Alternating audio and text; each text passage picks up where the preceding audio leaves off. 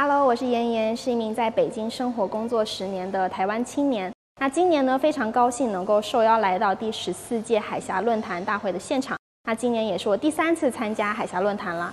真的，每次只要在海峡论坛期间抵达厦门的时候，高铁站。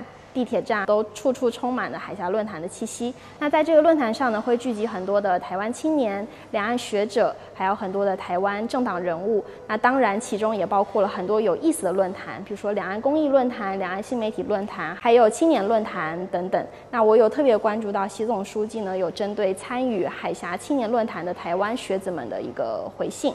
那其中呢，有一句话令我印象非常深刻，就是“青年兴则国家兴，青年强则国家强”。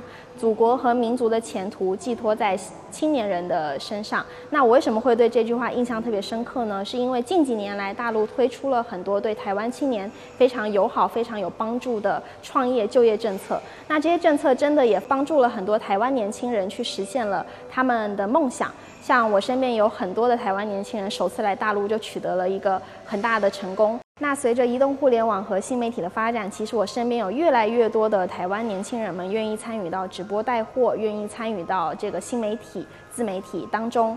那以我自己来说好了，我自己更多呢是愿意用视频的方式记录我在大陆的点点滴滴，不管是在台湾的还是在大陆的生活，都会拍成短视频的方式放到自己的短视频账号上。那也是希望透过这些视频呢，能减少两岸的一些隔阂，然后促进两岸人民的发展。那也是希望在一定程度上能促进两岸的和平交流、友好交流。